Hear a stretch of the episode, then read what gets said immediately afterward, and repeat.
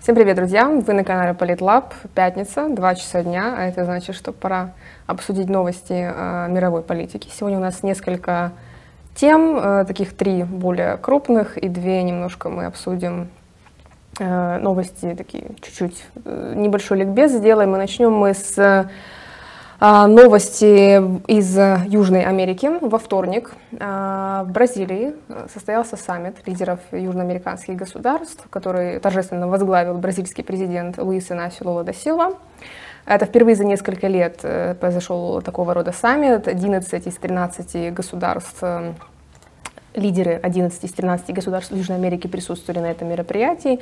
За бортом осталась только президент Перу Дина Болуарте. Ну, если вы немножко следите за Перу, то вы знаете, какие там качели происходят и происходили в прошлом году. Мы, кстати, обсуждали Перу в одном из наших, не в одном даже, в нескольких наших подкастов. Я думаю, надо будет сейчас... Если я найду ссылку, я... Да, они это самые-самые первые, по-моему, номера. Мы обсуждали очень внимательно, что происходило в Перу в прошлом году. Вот, Дина Болуарте на сегодняшний момент не имеет особой легитимности в глазах южноамериканских лидеров, поэтому, в общем-то, не была приглашена на этот саммит. И также не был приглашен глава Гвианы, ну, потому что де юре главой Гвианы остается президент Франции Эммануэль Макрон.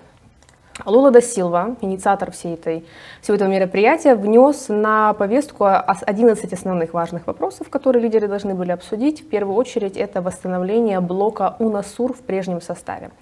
Напомню, что УНАСУР – это союз южноамериканских наций. СЮН, ну, как бы либо СЮН, либо УНАСУР. Не придумаем аббревиатуры, конечно.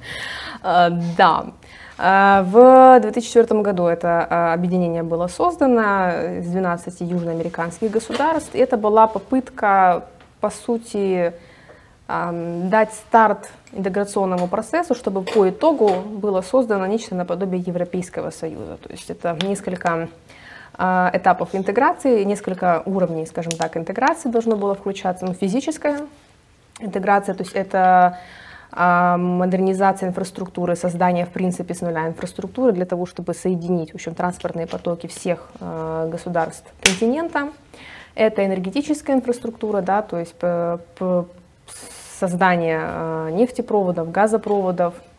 Это в первую очередь было важно для Венесуэлы, которая хотела перенаправить энергопотоки на региональные государства, да, то есть снизить взаимодействие с Соединенными Штатами Америки. Плюс это политическое консультирование, конечно, согласование позиций стран-членов объединения. И еще одна важная, скажем так, одна из опор, можно так сказать, по аналогии, если проводить аналогии с Европейским Союзом, еще одной из важнейших задач, которая преследовала УНАСУР, это создание зоны свободной торговли. И все это было направлено для того, чтобы в конечном итоге возникло некое подобие Европейского Союза в южноамериканском континенте, для того, чтобы Южная Америка впоследствии смогла, вот хорошее слово Илья мне подсказал, субъективизация, да, чтобы Южная Америка в будущем могла стать субъектом международных отношений, в общем-то, одним из ключевых регионов в мире. Вот. Но не сошлось, не все у них получилось. Это детище было левых, да, то есть когда левые находились у власти, и Лула да Силва в том числе был одним из инициаторов в свое время, одним из идейных вдохновителей подобного объединения. Не срослось, потому что очень-очень разные экономические государства, идеологически очень разные государства, очень много было идеологических трений между лидерами государств.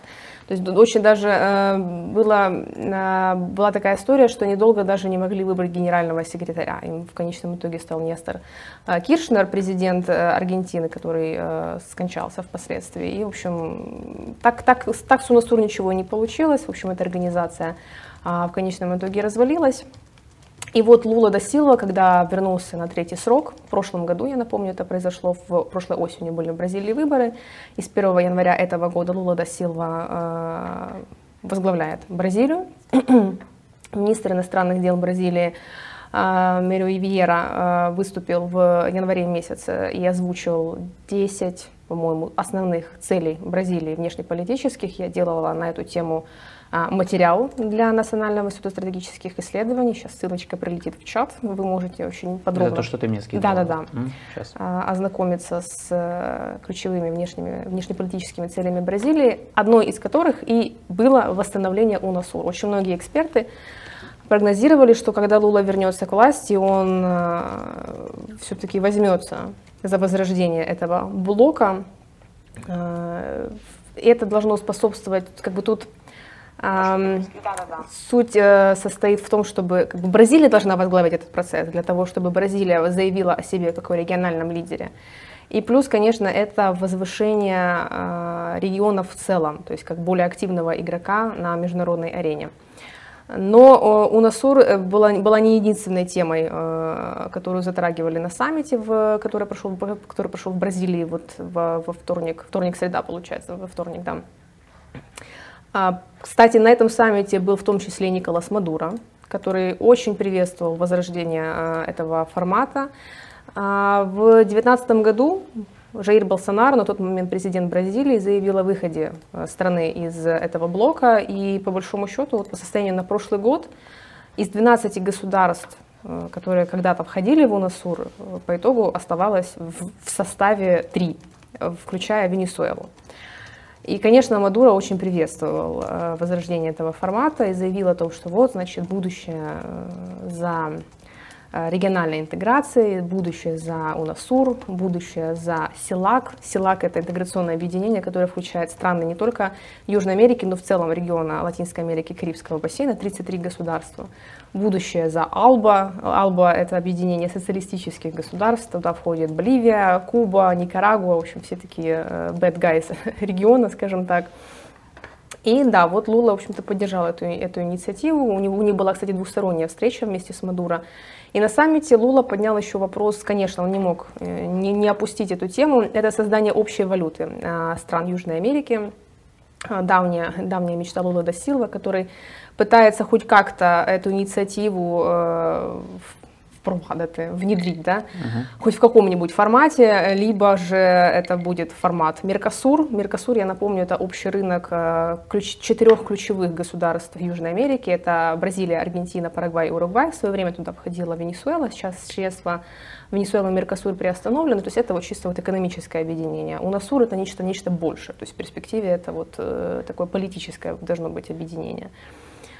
И Лула пытается внедрить вот эту инициативу валюты и поднятия, да, возвышения реала хоть в каком-нибудь формате. Либо Меркосур, либо вот УНАСУР, либо БРИКС. Он очень активно продвигает эту инициативу в рамках БРИКС. Кстати, напомню, что в БРИКС входит Бразилия, Россия, Индия, Китай и Южная Африка.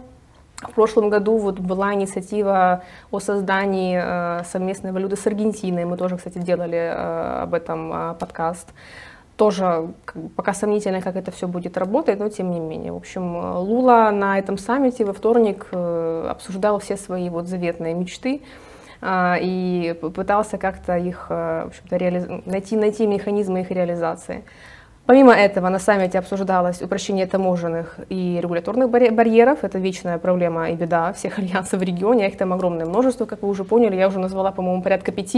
УНАСУР, Меркосур, СЕЛАК, АЛБА, еще что-то. Еще есть объединение стран Карибского бассейна отдельно. Вот это, отдельно Карибский бассейн. Да. Есть еще Андское сообщество, есть еще Тихоокеанское сообщество. Да. Поэтому их там, в общем, это можно делать, на самом деле, Организация американских государств. Да, ну вот... Тут как бы вот политическая больше. УНАСУР чем ценен тем, что здесь полностью исключено влияние Соединенных Штатов Америки. То есть если в УАК там штаты могут править балом, скажем так, то в УНАСУР здесь полностью исключается даже малейшая попытка Соединенных Штатов хоть как-то повлиять на региональные процессы. Это одна из проблем тоже. Одна из проблем, и то, что очень не нравится Лула да Силва, да и, в общем-то, некоторым другим региональным лидерам в том числе. Конечно, озвучивались такие темы, как необходимость борьбы с бедностью, борьбы с голодом, борьбы с изменениями климата. Да, климатическая повестка для Лулы да Силвы очень важна. Особенно вопросы, то, что касается Амазонии. Это одна из тех тем, которые он поднимал во время своей предвыборной кампании. Лула да Силва озвучил свое желание возрождения совместных инфраструктурных проектов в рамках Южноамериканского совета по инфраструктуре и планированию. Это то, о чем я говорила, что вот один из столпов интеграции в рамках УНАСУР — это физическая интеграция, то есть развитие совместной инфраструктуры. Плюс возобновление переговоров по запуску единого регионального рынка энергии, восстановление региональной системы единой безопасности, это совместное учение, согласование оборонных доктрин и обмен опытом. В общем, все вот эти идеи, все, что сейчас тут было озвучено, по идее, должна будет рабочая группа из представителей президентов 11 государств. И первый доклад должен быть представлен через 120 дней.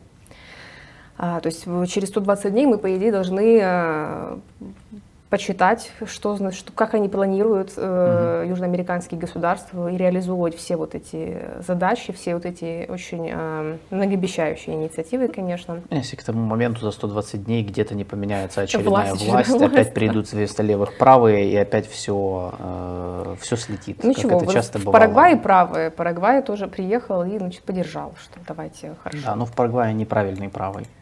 Ну, тем не менее.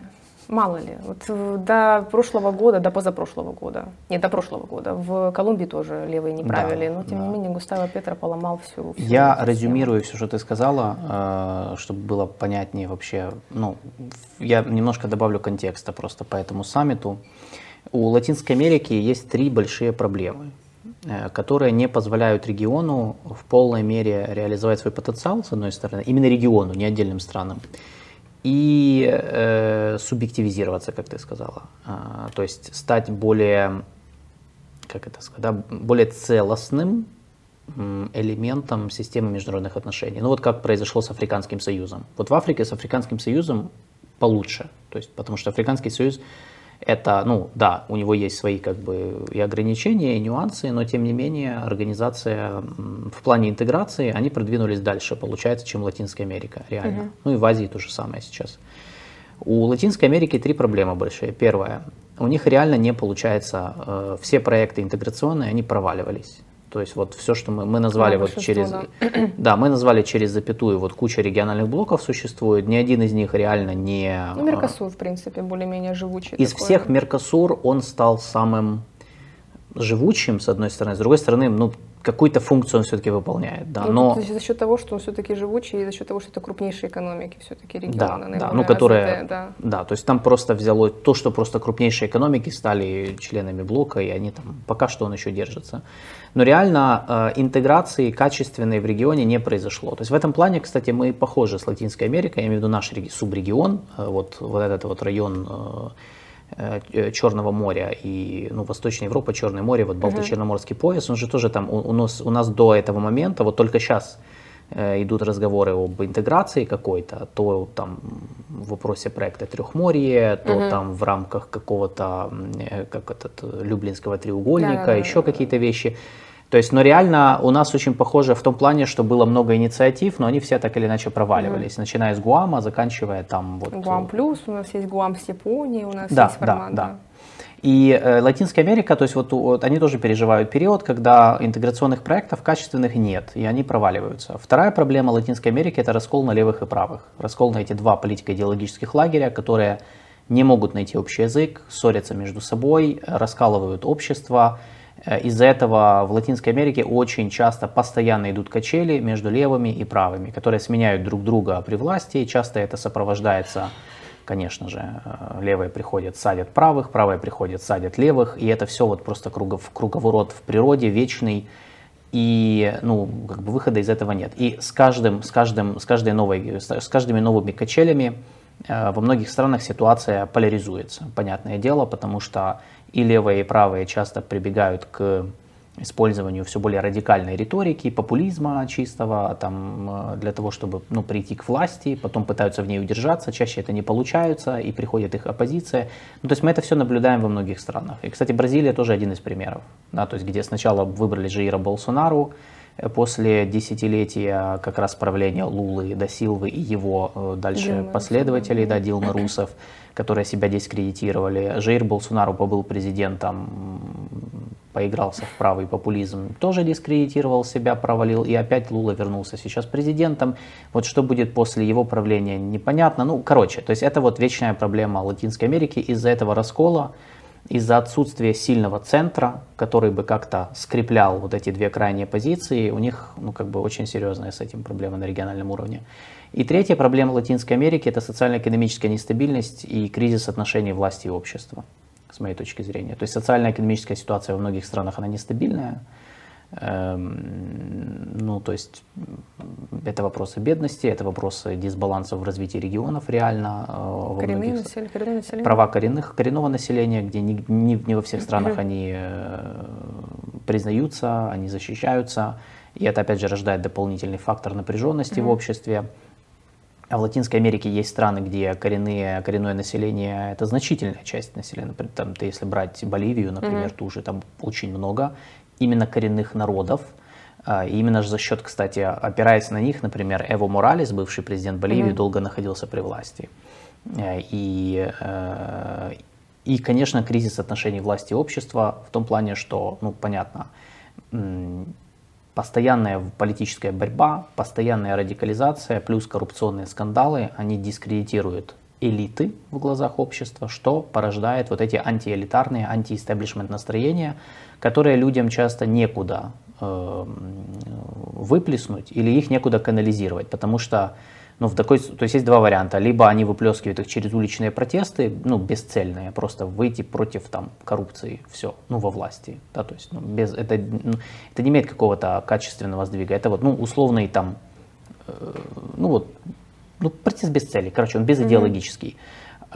Или это канализируется путем создания какой-то анти-истеблишмент партии, третьей попытки там как-то вот втиснуться, то есть прийти к власти на волне какого-то популизма. Здесь все зависит от того, какой политик быстрее это поймет и начнет играть на вот этих темах.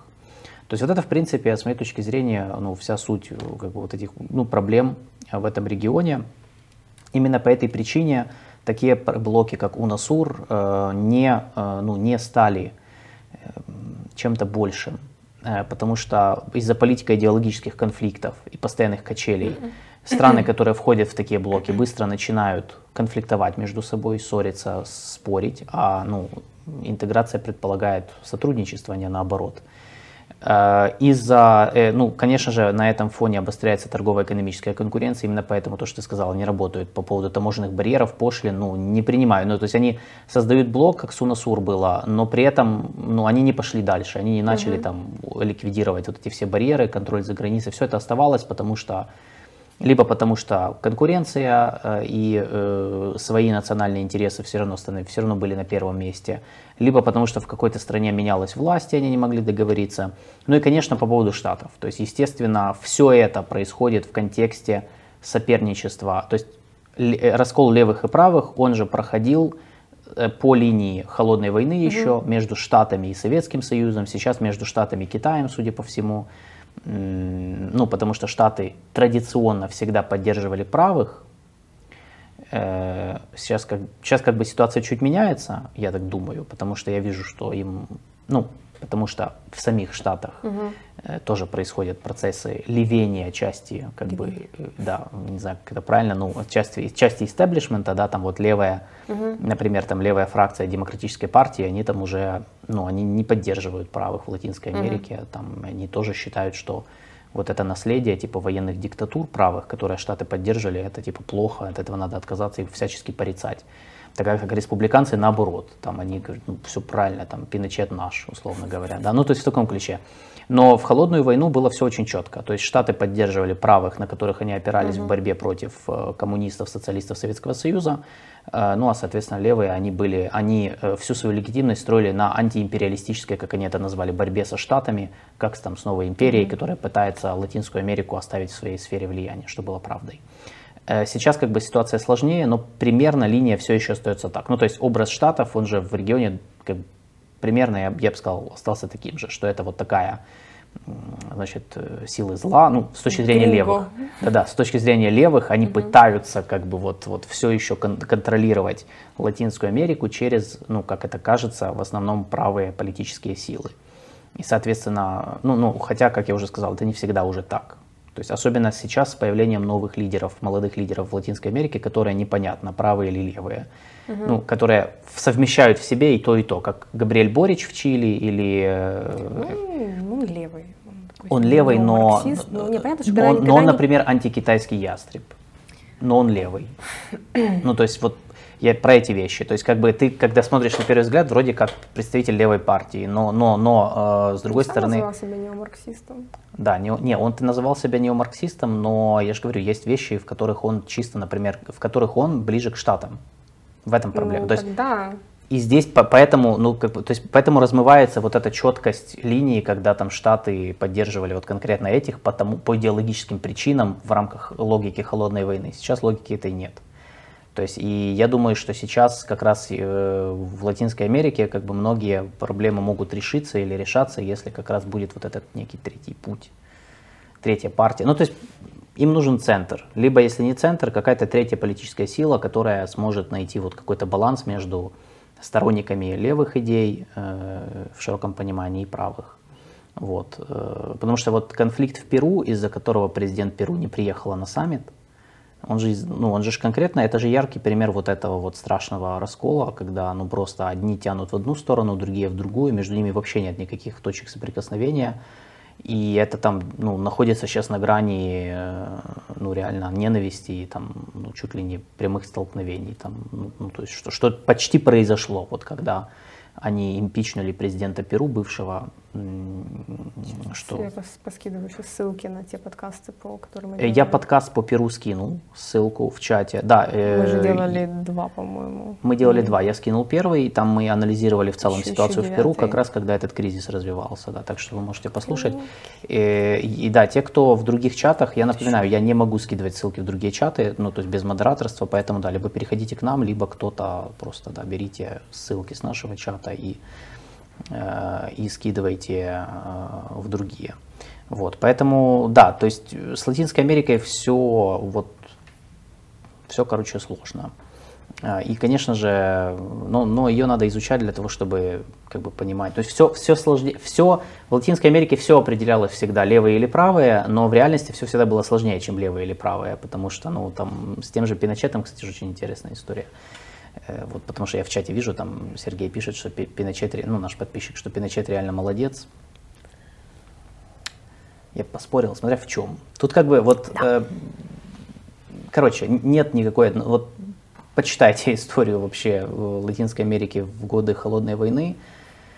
Это очень сложно, но раскол сложился вот... Да, черно-белый по вот такой вот линии, и вот это наследие холодной войны, оно по большому счету до сих пор определяет тенденцию в регионе, из-за чего вот, и, например, региональные интеграционные процессы, о которых мечтает президент Бразилии, они пока что не взлетают. У них даже нет ведь общего консенсуса по многим вопросам, даже тот же Мадуро, например. То есть на саммите Борич, президент Чили, и Лакалье Поу, президент Уругвая, они высказали свое «фе», что зачем вообще мы тут пытаемся реинтегрировать Венесуэлу в региональную политическую жизнь и так далее. Хотя Лула, я уже говорила, что у них с Мадуро была двусторонняя встреча, и они обсуждали в том числе и импорт электроэнергии из Венесуэлы в Бразилию, в штат Рорайма.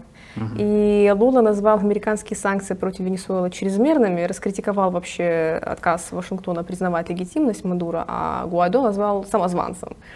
То есть, а Чили и Уругвай, они как бы выступают больше вот с этими всеми заявлениями о международном праве, о там, суверенитете и прочее, они вот выступили против, что зачем вообще Мадуру мы позвали и зачем вообще тут пытаемся реинтегрировать его в политическую жизнь и так далее. Они даже по поводу таких вопросов не могут прийти к общему консенсусу. Да, да, да. Но, кстати, вот приезд Николаса Мадуро, это был, наверное, один из тоже ключевых вообще событий, на которые все обратили внимание в основном, потому что это первый раз, когда он выезжает за пределы страны с официальным визитом в... еще и на такую масштабную тусовку. Да, еще и на саммит, да, где, по сути, все... Это похоже на вот приезд Башара Асада на Лигу арабских государств, который закончил региональную изоляцию Сирии. Тут то же самое, только с Венесуэлой. И более того, Мадуро заявил о том, что о своем желании, чтобы Венесуэла вступила в БРИКС, а Лула да Силва его заверил в поддержке такой заявки. Очень даже вероятно, что в этом году заявка все-таки будет подана. И, кстати, да Силва заявил, что он мечтает о создании совместной валюты в БРИКС. Да, БРИКС, кстати, расширяется медленно, но верно. В прошлом году подавали заявку Иран, Аргентина тоже высказывала свое желание подавать. Ну, тут как бы с Аргентиной тут это больше сделано, скорее всего, было в контексте соперничества с Бразилией, потому что Аргентина и Бразилия перетягиванием каната занимаются.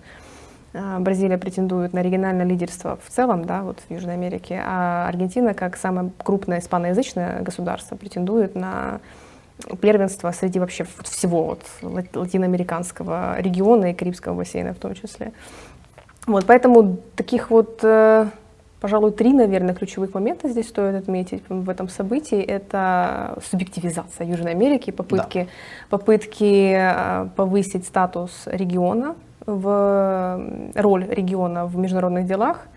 Причем сделать это за счет Бразилии, это второй момент. То есть Бразилия здесь пытается выступить локомотивом всех этих процессов. И третье, это реинтеграция Венесуэлы в политическую жизнь.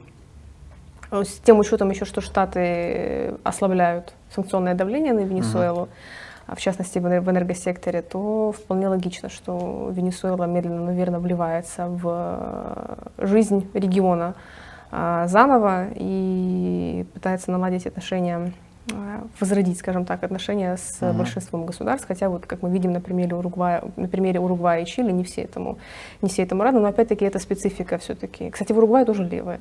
Да. Тоже левые у власти, да. Ну, сейчас, по большому счету, этот саммит стал возможен благодаря тому, что в большей части стран сейчас там левые или левеющие, или склоняющиеся к левому лагерю политики. Так что поэтому, да, мы не знаем, как долго это продлится. Уже такое было не раз, так что будем. Тут просто возникает вопрос, вот ты упомянул Асада, возникает вопрос, то есть те страны, которые находятся в изоляции, в дипломатической, в политической, им нужно просто подождать и просто гнуть свою линию, продолжать свою стратегию, и в какой-то момент просто все скажут, ну ладно, короче, давайте, завязывай. Мы не можем не найти никакого выхода из ситуации, не можем ни к чему принудить. Ну, тренд такой. Но это ничего не означает, это просто показывает, что конъюнктура со временем меняется, меняются интересы, ничего вечного нет, и как бы, ну, соответственно, с изменением интересов приходит изменение позиции. Вот и все. Для нас это важный урок, потому что в Украине часто считают, что вот все вечно и незыблемо. Ну, нет, ну, как бы, то есть вот по Сирии поменялась ситуация, ну, вот поменялась позиция, соответственно. То есть по Венесуэле то же самое. Так что, ну, просто надо это понимать.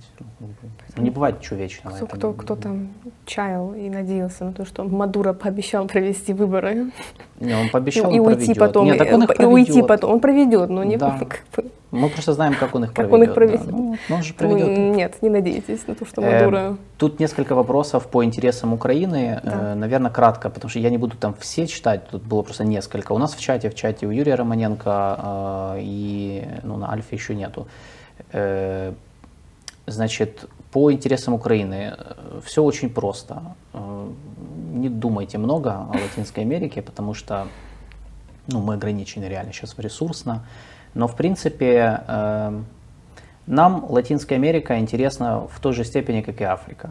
То есть это голоса в международных организациях, которые нам могут быть интересны. Да? Гуманитарная помощь. Это гуманитарная помощь, которую они, в принципе, готовы и могут предоставлять. Проблем здесь нет, надо просто договориться. По военной помощи я не уверен. Как и Африка, Латинская Америка на периферии, и они стараются... держаться подальше от нашей войны, да, держать нейтралитет, то есть их очень сложно будет уговорить. Кроме Лулы. Лула очень интересно себя ведет в последнее время. Да, президент Бразилии войны. Яркий представитель как раз вот этой вот политики, когда ты не знаешь, как тебе все-таки выстроить позицию по Украине, и он говорит то одно, то другое, то третье, но это, короче, это на самом деле... Ребят, если можно, я поскидываю вам ссылочки, потому что я делала много материалов по Латинской Америке, Украине, сейчас это все. Ты можешь скидывать в чат, правильно? Нет, не могу.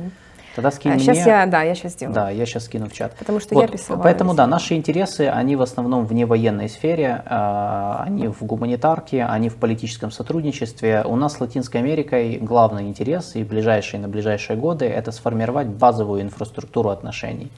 То есть наладить регулярные политические контакты, постоянную коммуникацию на высшем, наивысшем и на среднем уровне, уровне средней бюрократии, профильных ведомств, наладить работу наших посольств, их доукомплектовать, подготовить специалистов, пересмотреть, возможно, работу. Да, то есть там надо... Вот этим всем мы должны заниматься. Все. Вот все остальное — это уже высший уровень, высший пилотаж, к которому мы сейчас не готовы. Вот я так скажу. Поэтому, да, слишком сильно там думать о Латинской Америке, как и о многих там регионах, которые... Просто понимаете, если бы мы занимались регионом до войны, например, там много лет, то это был бы один вопрос. Но так как у нас еще базовой инфраструктуры нет, то надо ей заниматься.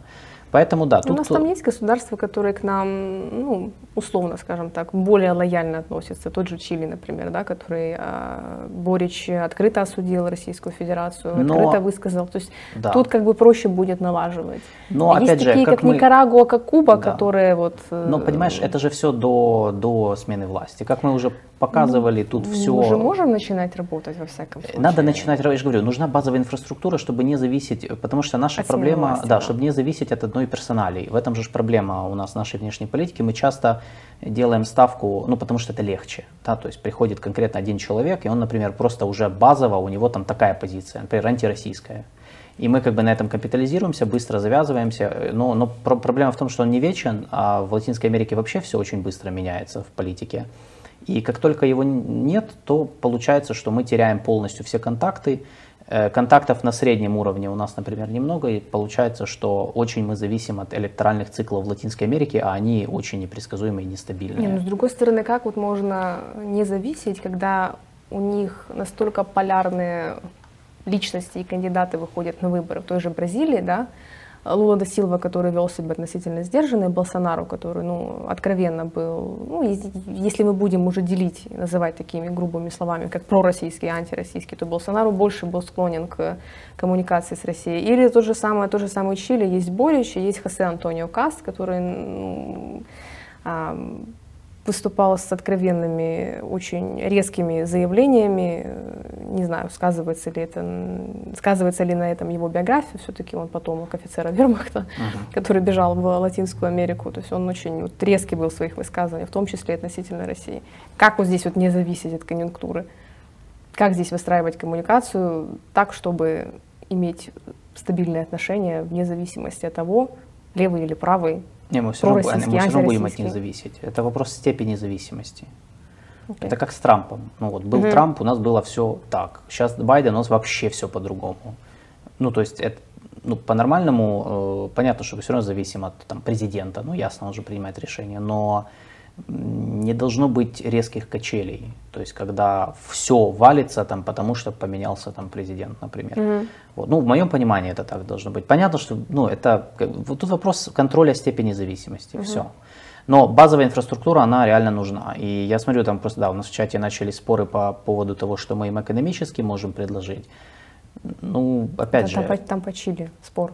Да-да, и по экономике я просто, потому что, ну, тут же по экономическим интересам, я считаю, что на данный момент, ну, мало что. Очень мало, да. Да, ну, действительно, мало что мы можем предложить. Мы тут фантазии вам строить не будем никакие, там про Нью-Васюки тоже рассказывать не надо. То есть, опять же, очень много, на данном этапе, как мы сказали, это гуманитарка, это политическое партнерство и, ну, может, какие-то там точечные вопросы, связанные, я не знаю, с импортом каких-то товаров или экспортом, я не знаю, ну, то есть это уже вопросы, ну, на самом деле нам мало что сейчас можно экономически предложить. Что в военную технику мы в свое время сотрудничали и с Перу, в том числе и с бразильцами, но сейчас, конечно, это все немножко...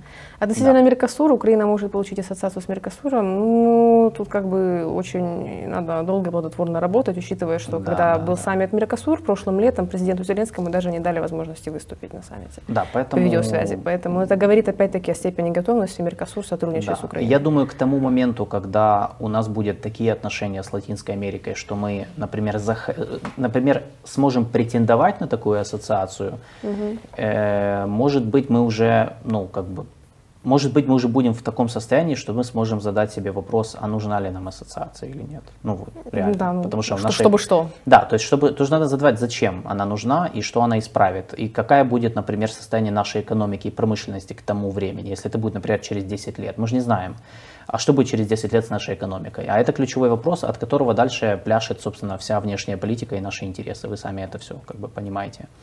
Вот, поэтому... У нас там сумасшедшая диаспора. Да, у нас это наш большой козырь, у нас 800 тысяч в Бразилии, порядка там 200-300 тысяч, ну, конечно, существенная разница, 200-300, ну, около 300 тысяч, если я не ошибаюсь, диаспоры в Аргентине, и в разных странах Латинской Америки там действительно много живет украинцев, потомков, да, тех, кто мигрировал в 20-30-е годы прошлого века, поэтому это наш очень большой козырь, который мы можем использовать, опять-таки, это...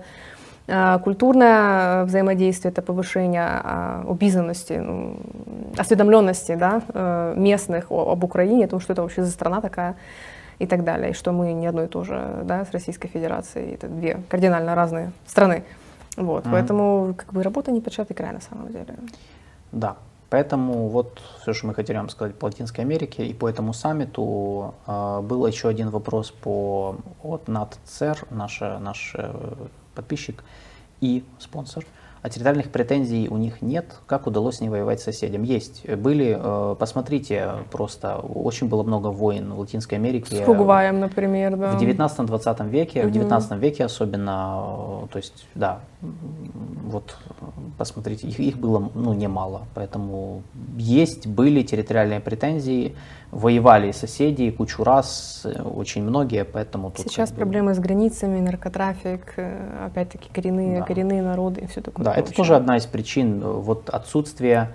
Почему УНАСУР не состоялся? Да, отсутствие солидарного ответа вызовам в области региональной безопасности тоже один из факторов, почему интеграция у них не получилась. Вот, поэтому можем, я думаю, идти дальше. Да. Это все по Южной Америке. Я напомню, подпишитесь на наш канал, поставьте лайки, потому что я вижу, что соотношение тех, кто смотрит, и лайков пока еще не... Там есть еще с десяток человек, которые не поставили лайки. Сделайте это, пожалуйста. Подпишитесь на канал Политлаб, в том числе, если ну, вы хотите увидеть все там вот эти ссылки, которые я кидаю в чат, потому что они вот тут есть, поэтому да, лучше перейдите, подпишитесь на нас, и можете их... Потому что в тех чатах я не уверен, что они быстро появятся. И оформите спонсорство, поддержите наш канал, потому что, в общем-то, это то, что заставляет нас развиваться и двигаться дальше. Поехали по второй теме, значит, Сербия-Косово. Тоже мы кратко пройдемся, то есть мы дадим общий разбор, мы не будем сейчас уходить в какие-то дебри, мы в дебри уйдем чуть позже с гостем, мы хотим обсудить ситуацию на Балканах в целом, но мы сейчас там ждем выборов в Черногории, ну и плюс я думаю, что мы поговорим об этом всем чуть позже. Пожалуйста, мою статью по Латинской Америке. Ты мне ее скинула, правильно? Да, да. Да, я сейчас по Латинской Америке кину статью Алины. Эта статья уже год, но она актуальность свою не потеряла на самом деле. Да, то есть если хотите больше почитать по первой теме, то как бы, да, пожалуйста, вот она. Так, поехали по Сербии и Косово. Значит, объясню, что там происходило на неделе. Значит, ну, я думаю, не надо, ну, нет, я объясню. Косово – это регион на Балканах, который раньше был частью Сербии. Но в результате Балканских войн 80-х, 90-х и вмешательства НАТО в конфликт на Балканах был отделен от Сербии, и в 2008 году они в одностороннем порядке провозгласили свою независимость от Сербии. Косово не признанное государство, частично признанное, то есть Косово признают 99 стран из 193, и они не являются членами ООН, то есть они, поэтому они как бы в международно-правовой системе они не частично признанное государство. 92% населения Косово это этнические албанцы, мусульмане, и лишь 6%, то есть меньшинство, это православные сербы, этнические сербы косовские, которые живут компактно в северных районах Косово. И, собственно, вот это создает вот, ну, базу конфликта внутри Косово, то есть между этническими сербами, которые живут на севере, и большинством албанским самого Косово. Вторая как бы, часть этого конфликта, это уже между Косово, как косовскими властями, которые в основном, конечно же, представляют большинство албанское, и соседней Сербией, которая до сих пор считает, что Косово это их территория. Они не признали независимость Косово, они считают, что Косово это Сербия, и мол, ну, вот то, что произошло при участии НАТО в середине 2000-х, было незаконным. С точки зрения международного права к этому есть вопросы, это целая тема, которая до сих пор дискуссируется между юристами и вообще между экспертами, насколько все это было правоверно, правозаконно, ну, неважно, сейчас как бы мы не об этом. Что произошло на неделе? В очередной раз ситуация в самом Косове вспыхнула из-за недавних местных выборов, которые там прошли. Значит, суть следующая. Местные выборы, сербское население Косово бойкотировало местные выборы. То есть они просто не пошли на участки. Причем не пошли так, что явка в северных районах, где сербы проживают в Косове, она составила всего 4%. Несмотря на это, косовские власти решили, что ну ничего, 4%, что может пойти не так? Они результат признали. Соответственно, на вот этих 4% в северных районах на местных выборах победили мэры, конечно же, албанские кандидаты, но так как сербы бойкотировали выборы и кандидатов там не было, то албанцы победили и как бы признали результат, что вот ну, выборы прошли. Естественно, когда эти мэры, эти главы местных муниципалитетов пытались попасть ну, на свое рабочее место, собственно, да, в этих районах, где живут сербы, ну, то местное население их не пустило. В итоге косовские власти отправили туда спецназ, чтобы под охраной спецназа вот эти вот местные лидеры местных органов власти туда все-таки прошли. Закончилось все столкновениями с местным сербским населением, которое сразу же принялись блокировать дороги, улицы, строить баррикады и выходить на манифестации, устраивать забастовки. Ну, короче, и дальше все вот то, что, возможно, вы видели в новостях, вот эти все кадры, видео, где уже пошли полноценные столкновения между косовским спецназом и сербскими протестующими. Плюс в этот же замес, значит, в какой-то момент присоединились туда миротворцы НАТО, которые стоят в Косове с конца 90-х, и я до конца не понял, на чьей стороне, ну, судя, не, ну как, тут понятно, на чьей стороне, они стали на стороне косовских властей, судя по всему, потому что на них напали, ну, они говорят, что на них напали сербы, протестующие, сербы говорят, что это натовцы помогали косовскому спецназу их разгонять. В общем, кто там прав, непонятно, но в итоге более 50 миротворцев получили травмы и ранения. Из-за этого Альянс отправил туда еще 700 военных. То есть всего натовских миротворцев в Косове около 4000, там 3700 с копейками. Сейчас еще 700 туда отправили. В ответ на все это Сербия, как страна, которая всегда обещает защищать права этнических сербов в Косове, направила к границе, собственно, с регионом свои войска. Ну и опять все заговорили о большой войне. Сейчас Сербия вторгнется в Косово для защиты сербского населения и так далее, и так далее. Но этого не произошло. Действия косовских властей осудили, кстати, в Штатах, которые, ну, Штаты как союзники, собственно, одни из архитекторов вот этого расклада по Косову, они осудили косоваров и сказали, что, в общем, да, то, что они сделали по выборам, было не очень правильно, и даже отменили с ними совместные военные учения. То есть вот такой как бы сигнал послали. То есть понятно, что он там не повлиял на помощь Косову со стороны Штатов, но это был четкий сигнал, что, мол, тормозите, давайте в деэскалацию. В принципе, эта эскалация считается одной из крупнейших за последние годы. Я не думаю, что она приведет к большой войне, ну, в принципе, ну, не только потому, что уже были заявления примирительного характера, в том числе со стороны официального Белграда, но и потому, что никто не хочет воевать, ну, на самом деле. То есть Сербия использует косовский вопрос, ну, в частности, их президент Александр Вучич, для того, чтобы оставаться при власти, для того, чтобы набивать политические баллы. И, как бы, ну, понятно, им принципиально, чтобы Косово не было признано независимым, но там они мало что могут с этим сделать. Но реально, ну, как бы, к большой войне они не готовы, потому что они понимают, что это будет столкновение с силами НАТО, которые стоят на стороне косовских властей. Власти Косово, албанские власти Косово тоже не хотят воевать, потому что, ну, они понимают, что это приведет только к лишним разрушениям, это ничем хорошим не закончится. И ЕС и США тоже не хотят эскалации, они сейчас не в том состоянии, чтобы заниматься Балканами, которые могут вспыхнуть из-за этого, из-за конфликта в Косово. То есть, в принципе, я бы сказал, что из внешних игроков единственная страна, которой было бы выгодно дестабилизация, это, конечно, ну, угадайте с трех раз, Россия. Вот. Но на этом вот здесь начинается, как бы, и вот здесь вот на этом моменте начинается ужасная конспирология, к которой часто прибегают в наших СМИ. мы считаем, что Россия там чуть ли не контролирует сербов. Это не так, их влияние во многом переоценено, Россия ничего там не контролирует, конечно, они манипулируют этим вопросом, конечно, у них там СМИ и очень хорошо у них работает информационная пропаганда, конечно, у них есть связи с сербскими властями, но реально, ну, имеется в виду сербскими, то есть не с косовскими сербами, а с сербскими властями в первую очередь, но реально их влияние за последние десятилетия, оно уменьшилось. То есть они не определяют политику в регионе, но у них нет возможности. Ну, то есть, конечно, они бы хотели, чтобы там все закончилось дестабилизацией, потому что это с точки зрения, это входит в логику, в стратегию России по выжиданию, то есть по взятию Европы измором.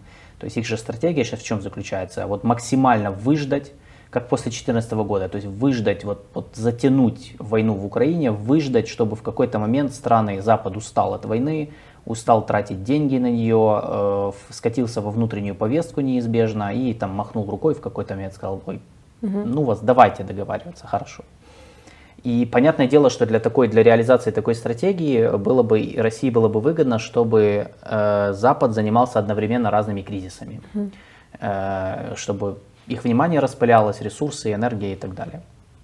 Но, опять же, хотеть не значит иметь возможность это сделать, поэтому здесь нужно очень четко разделять, то есть желания Кремля и их реальные возможности. Реальные возможности на Балканах, я считаю, они переоценены. То есть, ну, они не настолько могущественны, чтобы спровоцировать, например, вот конкретно эта эскалация, она не была спровоцирована внешними силами. Это чисто внутренняя история, которая бурлила давно и на которой сейчас российские медиа, конечно же, манипулируют. Просто точно такая же ситуация была в прошлом году, когда в Косово был конфликт между сербами и албанцами по поводу вот этих номерных знаков на автомобилях. Абсолютно такая же история. Россияне очень-очень много разгоняли историю про то, что вот-вот сейчас Сербия пойдет защищать сербское население и будет воевать за Косово, и там будет большой конфликт, но не получилось. Да. Как-то вот Вучич, конечно же, на этом всем там играл, но реально ничего не произошло, никто, конечно, воевать не стал, все договорились в итоге и разошлись. Поэтому, да, влияние России на Сербию не стоит переоценивать, более того, я считаю, что оно снизилось, да больше того, да, по заявлению самого Александра Вучича, вот он недавно давал интервью телеканалу CNN, да он сам сказал, что он уже год не разговаривал с Путиным, что, мне кажется, говорит само за себя, да, то есть большой союзник, очевидно. Вот, поэтому...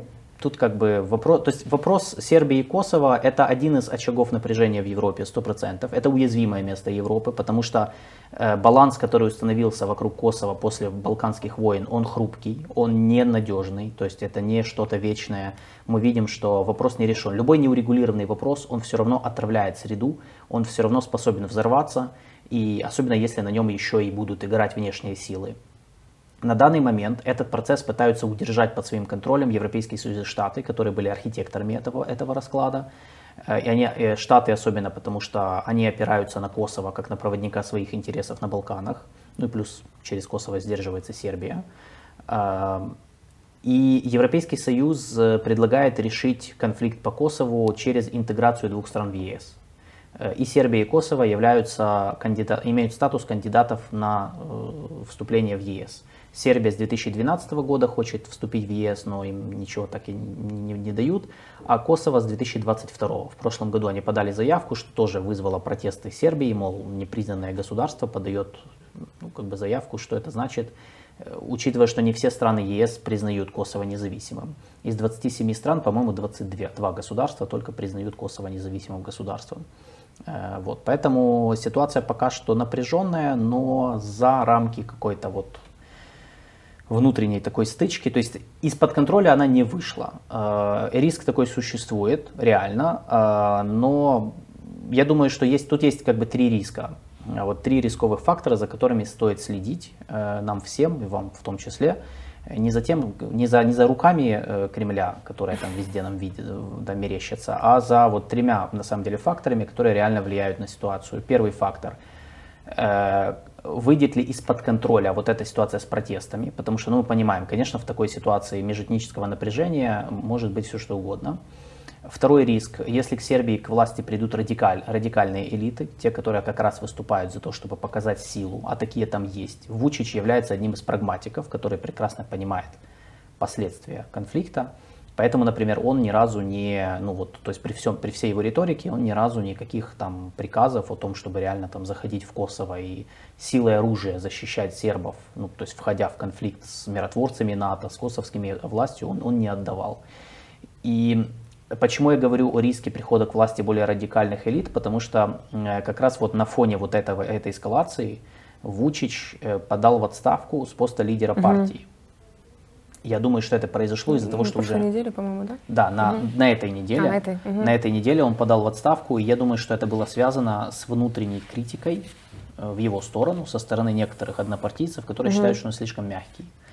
Потому что уже, мол, не первый раз эскалация, не первый раз Вучич грозится там пальчиком, но при этом ничего не происходит. И такой же риск существует в Косово. То есть в Косово есть, опять же, более радикальные воинствующие фракции, которые там считают, что надо показать силу и как-то уже наконец-то с этими северными сербскими районами что-то придумать. Но на данный момент премьер-министр Альбин Курти тоже, насколько я вижу, он более ведет себя вызывающе, я так понимаю, знаю, что за его спиной Штаты, но тоже он пытается не допустить выхода из ситуации из-под контроля. Но там есть тоже свои люди, которые считают, что надо, давайте, решим все силой. Вот это вот риски, которые реально существуют, которые могут вывести ситуацию из-под контроля и за которыми нужно следить.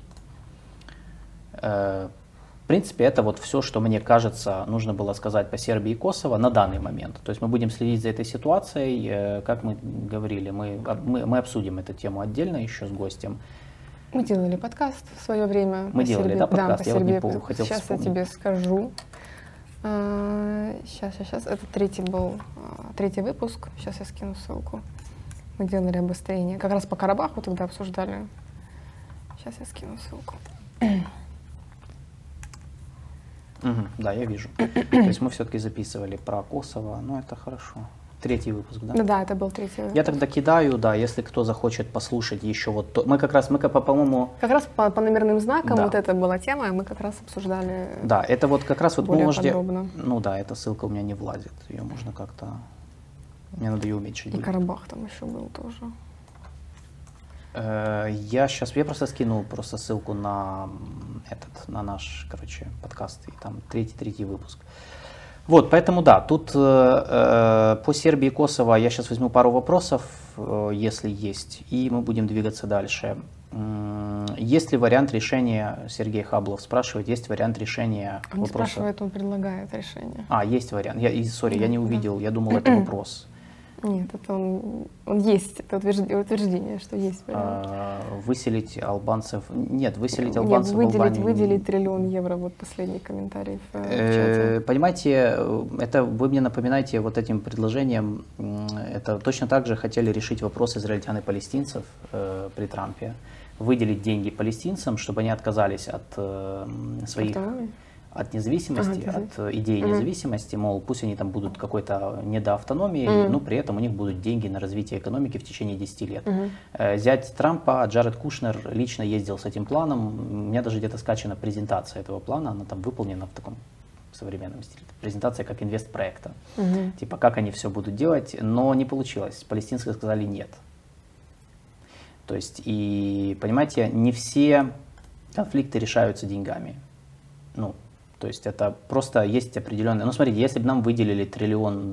Взамен отказа от Крыма, от Крыма и Донбасса. Это вот вы бы согласились? Нет? Нет, это просто абсолютно такой же вопрос. Вопрос типа принципа. То есть, с одной стороны, экономически круто, с другой стороны, это значит, что мы должны наступить на свои принципы, отказаться от части своей территории, от своего суверенитета, по большому счету. Вот. Не-не, я не записывал в трамписты, Сергей, я просто вспомнил, вы мне напомнили, это просто абсолютно формат предложения, он был как при Трампе, его продвигали и не получилось. Я привел пример, почему этот момент он может не сработать и почему до сих пор никто не предлагает этот рецепт по Косову и Сербии, потому что в Сербии принципиально ни один сербский политический лидер не признает независимость Косово за деньги, потому что это будет конец его политической карьере. То есть пока не появится политический самоубийца в Сербии или в Косово, то я думаю, этот рецепт не сработает. Вот. И да, Крым и Косово принципиально... Но я вам напомню, что перед тем, как типа входить в состав Российской Федерации, Крым типа признал свою независимость перед этим. Несколько дней он был независимым типа государством. Да, кстати, Россия абсолютно... Они же взяли, они тупо скалькировали Косово по Крыму. И они ставили Косово в качестве аргумента. Да. Если Косово может... Некоторые страны могут признать независимым государством, да, то почему Крым другое дело? Мы не сравниваем Крым с Косово, понимаете, просто... Ну, мы к тому, что ситуации с международно-правовой точки зрения, одна ситуация, она в каком-то смысле позволила другому, ну, позволила агрессору оправдать другую ситуацию. Поэтому с Косово вообще все, как я сказал, там все неоднозначно с точки зрения международного права. То есть, ну, можете, опять же, сами почитать, это открытая информация, но я думаю, что мы это можем как-то обсудить отдельно, но для этого нужны специалисты. То есть я, например, не готов в эту дискуссию сейчас входить. Ну окей, а Каталонию сравнивать корректно будет с Косово? Вот если там сказать... Да. Нет, ну, смотрите, мы вообще не фанаты сравнивать какие-либо конфликты между собой, а в этом нет смысла. Ну, я вообще не люблю проводить параллели, но просто, ну, как бы...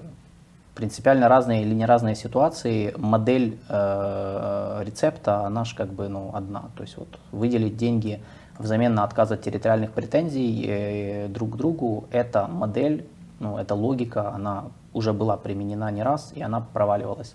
Я не уверен, что с Косово и Сербией так и выйдет. Поэтому, да, здесь реально по Сербии и Косову, то есть, как я сказал, Европейский Союз считает, что они могут решить этот вопрос, если Сербия признает Косово, и при этом обе страны войдут в Европейский Союз под гарантиями там экономической помощи, вот дальше то, что вы пишете.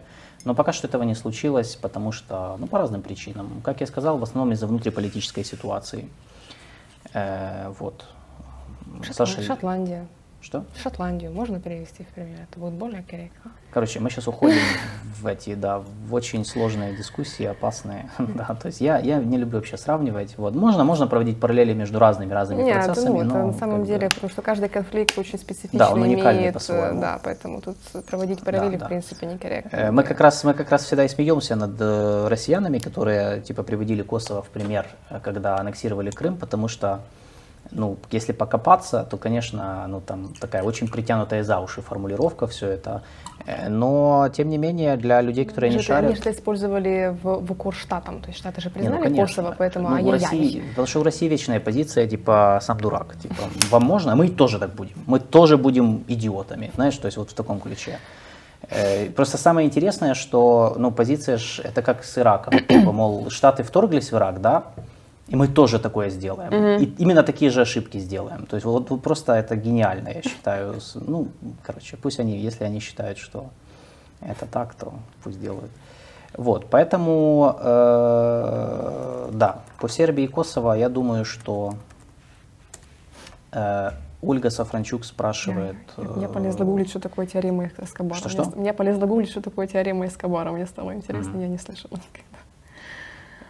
Не спрашивает, я ошибаюсь по поводу влияния Кремля на Косово. Может быть, я не знаю, Ольга, ну напишите статью про это, я прочитаю, например. Я же не живу в Сербии и Косово, конечно, я могу в чем-то ошибаться. Вот. Ну, мы спросим у нашего гостя, которого мы планируем пригласить. Да, то есть, ну, смотрите наши... Мы же обсуждали, кстати, эту тему тоже в прошлом эфире. Да, может быть, мы вон Каменецкого пригласим, мы с ним обсудим, можете присоединяться к нашему эфиру, задавать вопросы или поспорить. Я не претендую на истину, но мой взгляд именно на такой. На эту ситуацию. Так, я считаю, что с Сербией и Косово все. Кстати, о Каталонии. Теперь внезапно, да? То есть у нас не было этой темы. Я не просто так вспомнила за Каталонию, потому что следующая тема – это Испания, которую мы за весь период существования Политлаба еще ни разу не обсуждали, вообще ни в каком контексте, ни под каким углом. В чем суть новости? В прошлое воскресенье, 28 мая, в Испании прошли региональные муниципальные выборы. Голосование проходило в 12 регионах из 17. Это было порядка более чем 8100 населенных пунктов. И большинство регионов, в которых проходили выборы, 10 из 12, находились под властью правящей социалистической партии. Испанская социалистическая рабочая партия, да, ИСРП. Но социалисты очень серьезно проиграли на этих выборах.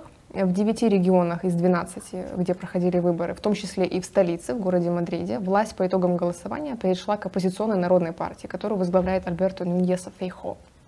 И уже в этот понедельник, премьер-министр Испании Педро Санчес признал поражение социалистов на муниципальных выборах и объявил о распуске парламента. И назначил досрочные парламентские выборы. И если до 28 мая выборы должны были состояться до 10 декабря предварительно, то теперь выборы будут 23 июля. То есть на полгода раньше запланировано, да, то есть изначально запланировано. Небольшой ликбез о том, как выглядит испанский парламент, или он называется Генеральные Кортесы. Там две палаты. Нижняя палата — это Конгресс депутатов, который избирается системой пропорционального представительства. И Сенат, Верхняя палата, выборы сенаторов проводятся по мажоритарной системе. В чем суть, соль политической жизни, политической системы Испании? В том, что до, в принципе, 2015 года, плюс-минус, начиная с 1975 года, когда закончился режим Франко и Испания стала конституционной монархией, в стране сформировался бипартизм, то есть были две доминирующие партии, был левый блок, был правый блок. Левый блок представляла левоцентристская, уже упомянутая ИСРП, Испанская социалистическая рабочая партия, правый блок — это народная партия. Ну и вот эти партии периодически приходили к власти поочередно и, естественно, прибегали к поддержке региональных малых партий. В левый лагерь, это вот помимо ИСРП, туда еще так называемый входит Unidas Podemos, то есть левый блок, туда входит партия Podemos, объединенная левая, ядро этой коалиции — коммунистическая партия. И с прошлого года появилась там новая политическая сила в левом лагере, называется она Сумар. Она объединяет разные политические и профессиональные организации, людей там прогрессивных взглядов. Ее лидер Иоланда Диас, второй заместитель председателя правительства и министр труда и социальной экономики, пользуется довольно большой популярностью в общественности как здравомыслящий политик, который способен к диалогу, к примирению разных лагерей, разных позиций. И Сумар набирает популярность, начиная его с прошлого года. Набирает влияние по некоторым вопросам и даже обгоняет Подемос, младшего партнера социалистов по правительственной коалиции.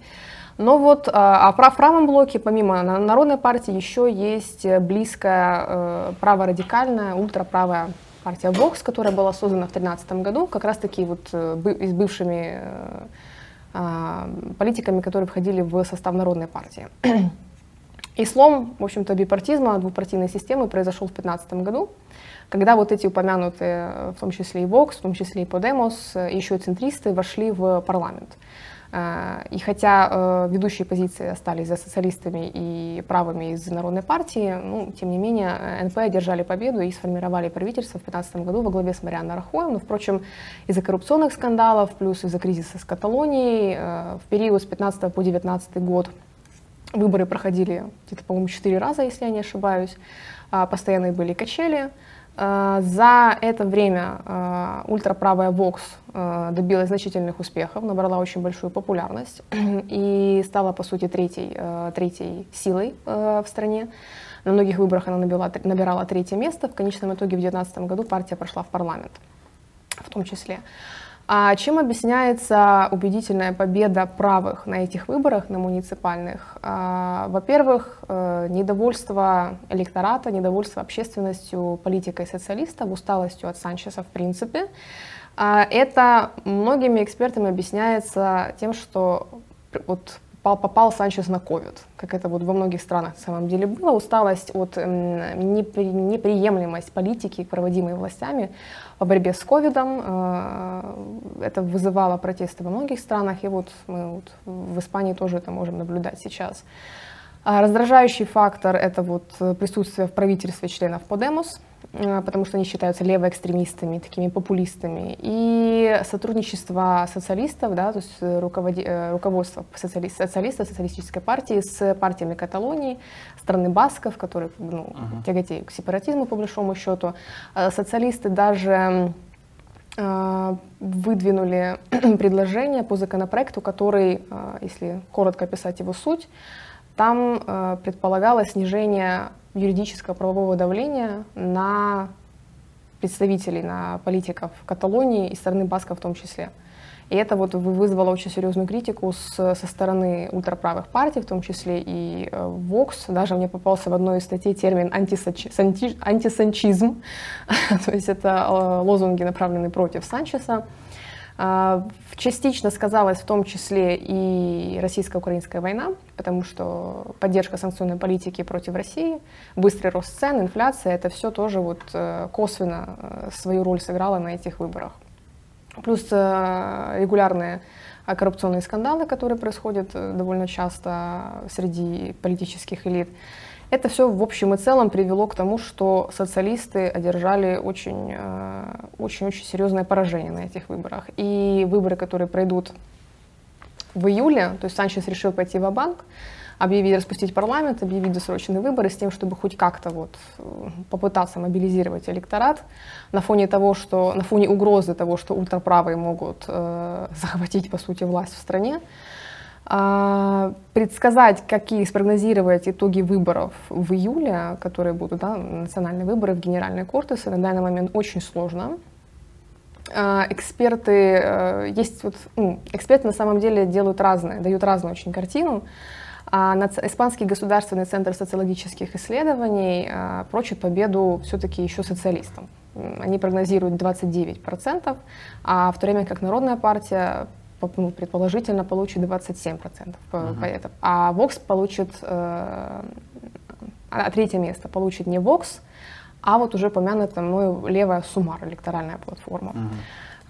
Вот очень так вот внезапное появление Сумар на политической арене вообще в принципе размывает электорат левых сил и перетягивает как бы потенциальные голоса у социалистов, и в том числе и у Подемос. А вот относительно опросов общественности, какие вообще настроения, то первое место среди вот опрашиваемых занимает все-таки Народная партия. У них больше 30%, социалисты вторые, а Вокс сохраняет положение третьей политической партии в стране. А вот Сумар четвертое место занимает. То есть то, что мы сейчас наблюдаем в Испании, это вот уже цементирование вот этого тренда на размытие бипартизма, который существовал много-много десятилетий, запрос общества на некую новую третью силу, пускай даже она будет ультраправой, потому что Вокс, они очень радикальны на самом деле в своих взглядах, в своих заявлениях. Относительно того, то есть мы в принципе можем прогнозировать, что все-таки правые вернутся к власти в этом году, в июле месяце. Повлияет ли как-то это на Украину? Эксперты, и в принципе я тоже могу сделать такой вывод, что существенно никак это не повлияет на Украину, никак это не повлияет на оценку правительства правых, да, если они все-таки смогут сформировать правительство. НП придется формировать правительство вместе с Вокс, в любом случае, скорее всего, и прислушиваться к их точке зрения. Но на позицию Испании по Украине или по России, в принципе, по войне это едва ли повлияет существенно. Да, я и думаю, что Испания нам уже оказала достаточно помощи, и вряд ли мы можем рассчитывать на нечто больше от испанцев, чем уже то, что мы... Подлые леваки нам помогали. Подлые леваки. Ну, у нас же есть такой общий такой негативный образ леваков. А буквально вы, кстати, в начале, когда мы говорили про Южную Америку, там был комментарий в чате, то, что зачем нам леваки, леваков нафиг, леваки все разрушают. Вот, не, они, кстати, разные бывают. Вот видите, в Испании те, кого мы называем часто леваки, они нам, кстати, ну реально Испания. Санчес же приезжал к нам в феврале. Раза тоже, 3 да. Он у нас был, или 2 или 3 раза он у нас был. Да, и в Китай тоже ездил, просил Си Цзиньпина повлиять на Российскую Федерацию. Перед Макроном он ездил. Макрон поехал, просил Си Цзиньпина. Да, и европейцы тоже ездили, поэтому...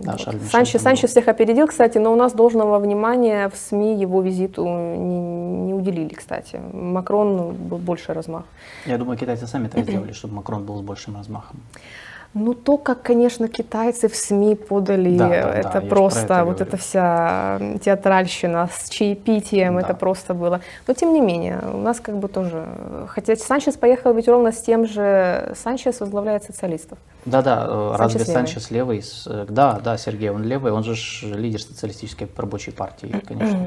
Вот, поэтому Санчес поехал ровно с тем же самым запросом, чтобы Китай повлиял на Российскую Федерацию хоть как-то. Если не вывести войска, то прекратить боевые действия. Вот, поэтому на Украину расклад не повлияет существенно, все-таки они будут идти в унисон так или иначе Европейским Союзом, они же получают серьезные финансы от Европейского Союза. Но, возможно, в дальнейшем, если Вокс будет набирать популярность, можно спрогнозировать некую большую критику в адрес Европейского Союза относительно действия санкционной политики против Российской Федерации. Ну, уже устали, давайте это, скорее всего, начнется. Вот. И поляризацию, которая приведет к тому, что они скотятся во внутреннюю повестку. Скорее так. Да. То есть это не, я не думаю, что какие-то вообще изменения могут, не знаю, внезапно сделать из Испании противника помощи Украине. Вряд ли, да. Но они просто могут скатиться во внутреннюю повестку, которая сейчас как бы поляризуется, и просто ею заниматься более как бы усиленно, чем Украиной. Что, в принципе, актуально для многих стран Европейского Союза, именно поэтому мы в западных медиа часто обсуждают это как риск, один из рисков для Украины, что, и я думаю, на это же надеется Россия, что Запад, как после 2014 года, что Запад в какой-то момент устанет, в какой-то момент у них будет много, потому что, скажем так, экономическая и финансовая ситуация в ЕС, она не самая лучшая, она непростая, у них куча есть своих, как бы, свои проблемы, и понятное дело, что при дальнейшей политико-идеологической поляризации внутри, то есть внутренней повестки, страны, тем более мы это все наблюдали, то есть они скатываются в внутреннюю повестку, как это произошло с Британией после Джонсона. Это не нарушает консенсус по Украине, но могут быть свои, как бы, нюансы. Я добавлю к тому, что ты говорила, в целом, вот один из трендов, который стоит наблюдать по Испании, это появление третьей силы, потому что в Испании много лет де-факто была двухпартийная система, в том плане, что были две крупные партии, каждая из которых говорила от имени правого или левого лагеря. Это социалисты и вот народная партия. Региональные партии были, но они не были, не проходили, например, в парламент. Например, у Вокс 52 места не получили. Да, или если проходили, то они не имели там решающего влияния на какие-то стратегические вопросы. Но где-то лет 10 назад эта вся, как бы, идиллия была нарушена, поскольку произошло закономерно то, что должно было произойти. То есть они начали терять популярность, пошел запрос на какие-то более интересные новые идеи. Миграционный кризис в Европе привел к росту правых и левых популистских настроений. И в итоге на сцену третьей партии вышла сначала левопопулистская Подемос, которая, она капитализировалась на критике правительства в годы кризиса еврозоны, это первое. И второе, они поддержали уличное протестное движение, в тот период, в 2014, в 2015. И в 2014 году они основали свою партию, как бы структурировались, и в 2015 сразу пошли на выборы, и у них был очень хороший результат по местным выборам. То есть они забрали крупные города – Мадрид, Барселона, Сарагоса. И потом вступили в коалицию с социалистами Педро Санчеса. И вот на этом они начали проседать, потому что, поскольку правительство Санчеса постепенно теряло популярность, теряли популярность и они, поскольку они были с ним в коалиции, и остаются в коалиции. И уже в 2020 году Подемос реально начали очень сильно проигрывать. Так проигрывать, что даже их лидер ушел в отставку в 2021-м, Пабло Иглесиас, который изначально их руководил ими. И сейчас, по сути, в этих условиях праворадикалы, если Подемос были такими более леворадикалами, то Вокс, как праворадикальная партия, пытается занять их место, как третьей партии между вот этими двумя крупнейшими. И поэтому именно на последних местных выборах они заняли третье место. Они, кстати, и на последних парламентских выборах занимали третье место. В 2019 году. В ноябре 2019 года, да. И по большому счету, я думаю, что да, скорее всего, все идет к тому, что политика в Испании будет правой, скорее всего, будет коалиция правая. Все-таки в правый разворот Евросоюза и Испания вписывается вместе с Италией. Да, Испания вместе с Италией пойдет в правый разворот. Я бы сказал, еще добавил, что проблема нынешнего правительства, интересная история, интересная получилась ситуация, что проблема в Санчесе. Реально, то есть, если посмотреть, то у него очень высокий антирейтинг. Хотя есть представители его партии, мэры от его партии, которые достаточно неплохие, Они имеют нормальные рейтинги, типа мэра Севильи, ну, то есть, но очень много завязано на нем. То есть вот конкретно его личный антирейтинг, плюс отдельные скандалы с партией, связанные с тем, как они проходили пандемию COVID-19. Это было, мягко выражаясь, хаотично немного. Хотя с того времени темпы экономического роста они более-менее восстановили, они сейчас выше средних по ЕС. И уровень бедности сейчас опустился очень серьезно, ну, по крайней мере, по цифрам до рекордных с 2008 года. Но, тем не менее, его критиковали очень много и за это, и за то... Он же, известна вот его фраза, когда он сказал, что он никогда не сформирует коалицию с леворадикалами из Подемос. А потом не получилось, не фартануло, да, как потом говорится. Все-таки он это сделал, и многие такие, ну... Окей, принципов у человека нет. Поняли, едем дальше. Из-за этого за ним закрепилась репутация такого эгоиста, который как бы делает все ради власти, и как бы ну, нет у него каких-то принципов. И его действительно критиковали за... Ну, то есть его считали... Ну, правое, понятно. То есть оппозиция нашла нишу, как бить по власти. И они бьют по персоналии Педро Санчеса просто. То есть они, и плюс по тому, что консервативная оппозиция считает уступками партиям, которые выступают за там, расширенную автономию или независимость там, Каталонии или страны Басков. Потому что была история, когда баскские партии включили в свой список на выборы, по-моему, более 40 людей, которые были раньше в группировке вот этой баскской. Это вот этот вот список Бильду, по-моему.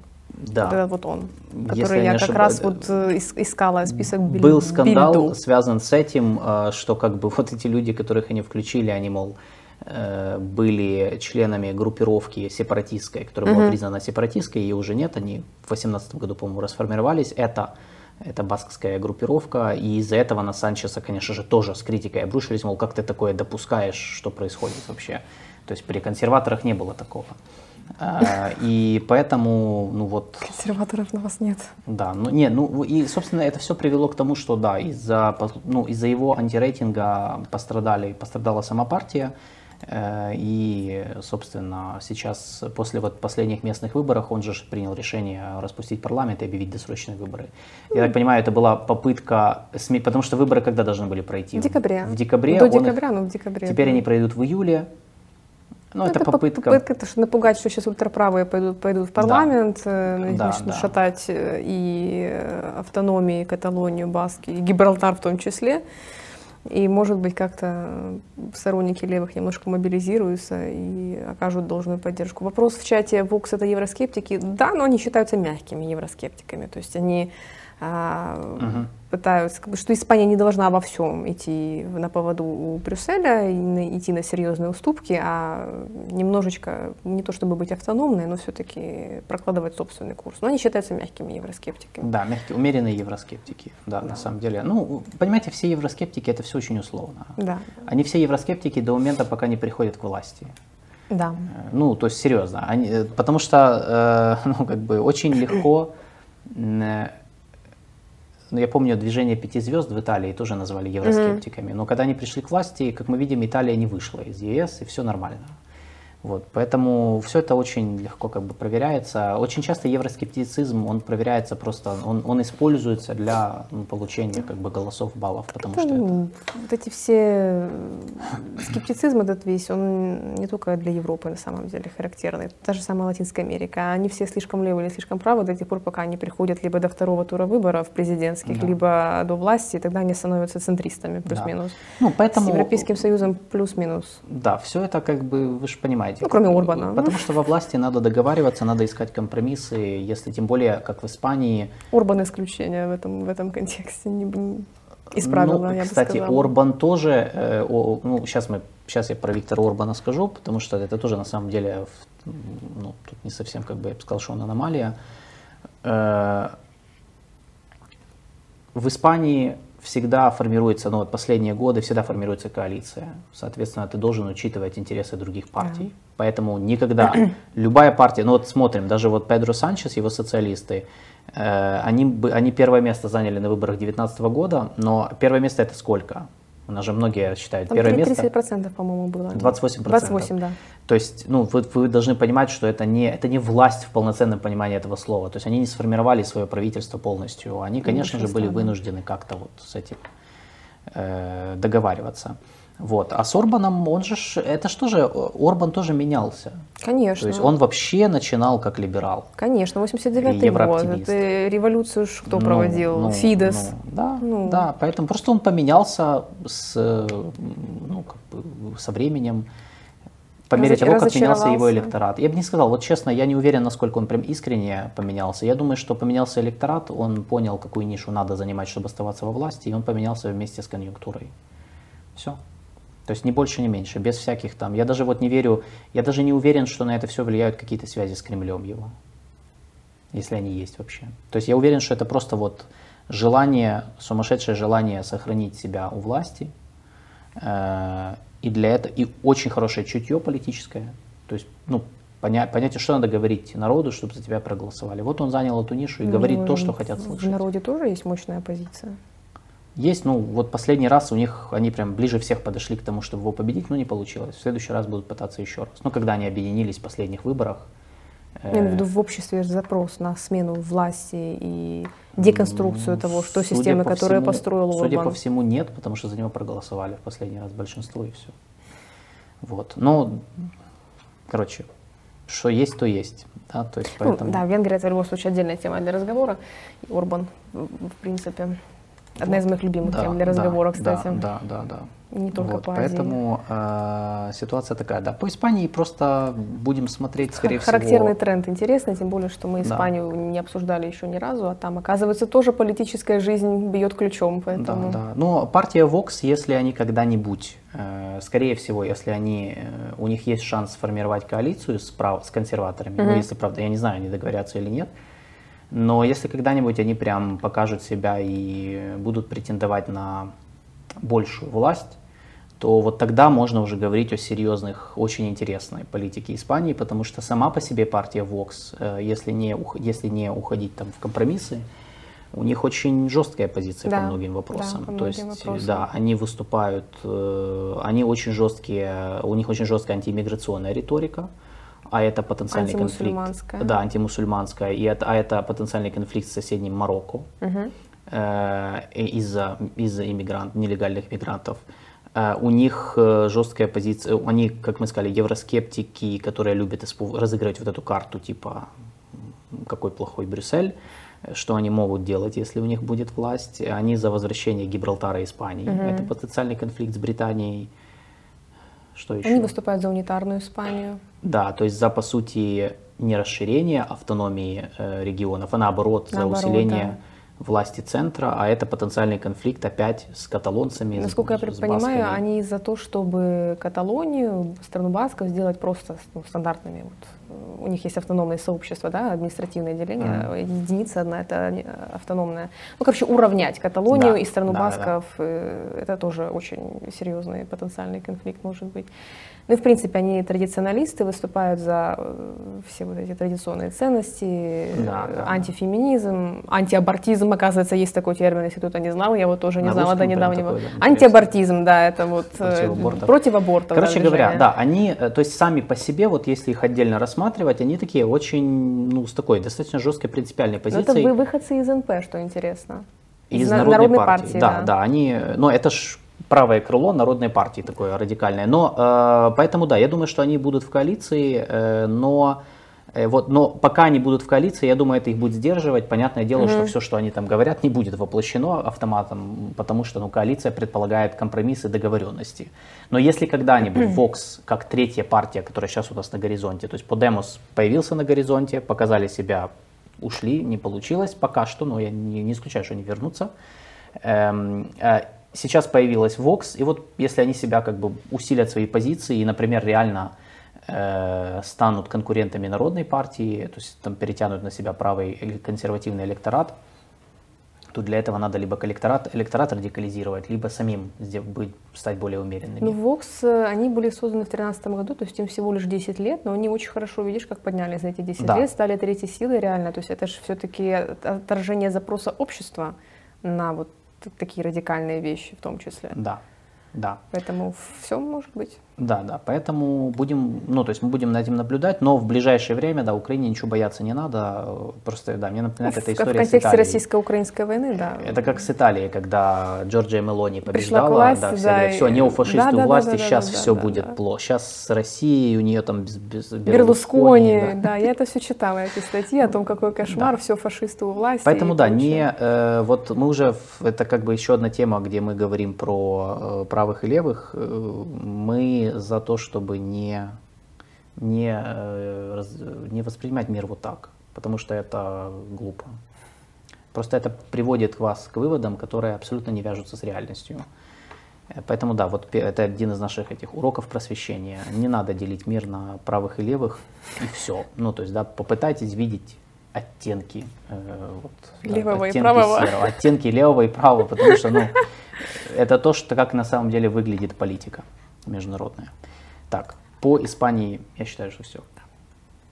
Это были как бы наши все основные темы. У нас еще есть бонусом кратко такие моменты, потому что были запросы от наших подписчиков, чтобы мы хотя бы пару слов об этом сказали.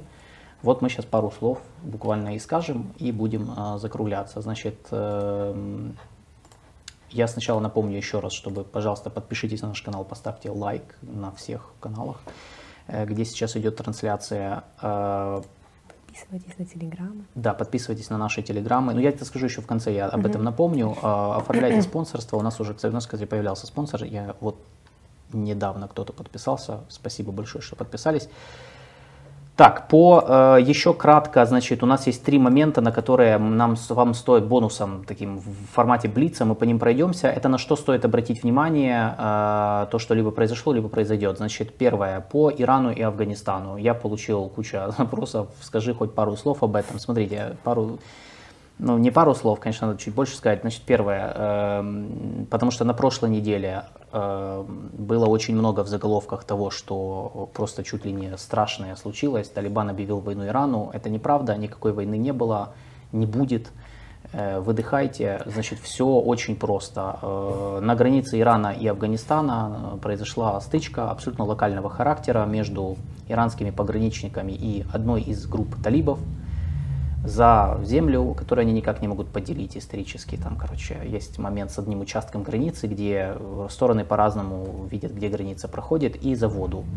С тех пор прошла неделя, ничего не поменялось. Пожалуйста, вот эти все сообщения, которые мне пересылают, что Иран и Талибан подводят войска к границе, вот-вот нападут друг на друга, они не соответствуют действительности, я не могу их ничего никак подтвердить.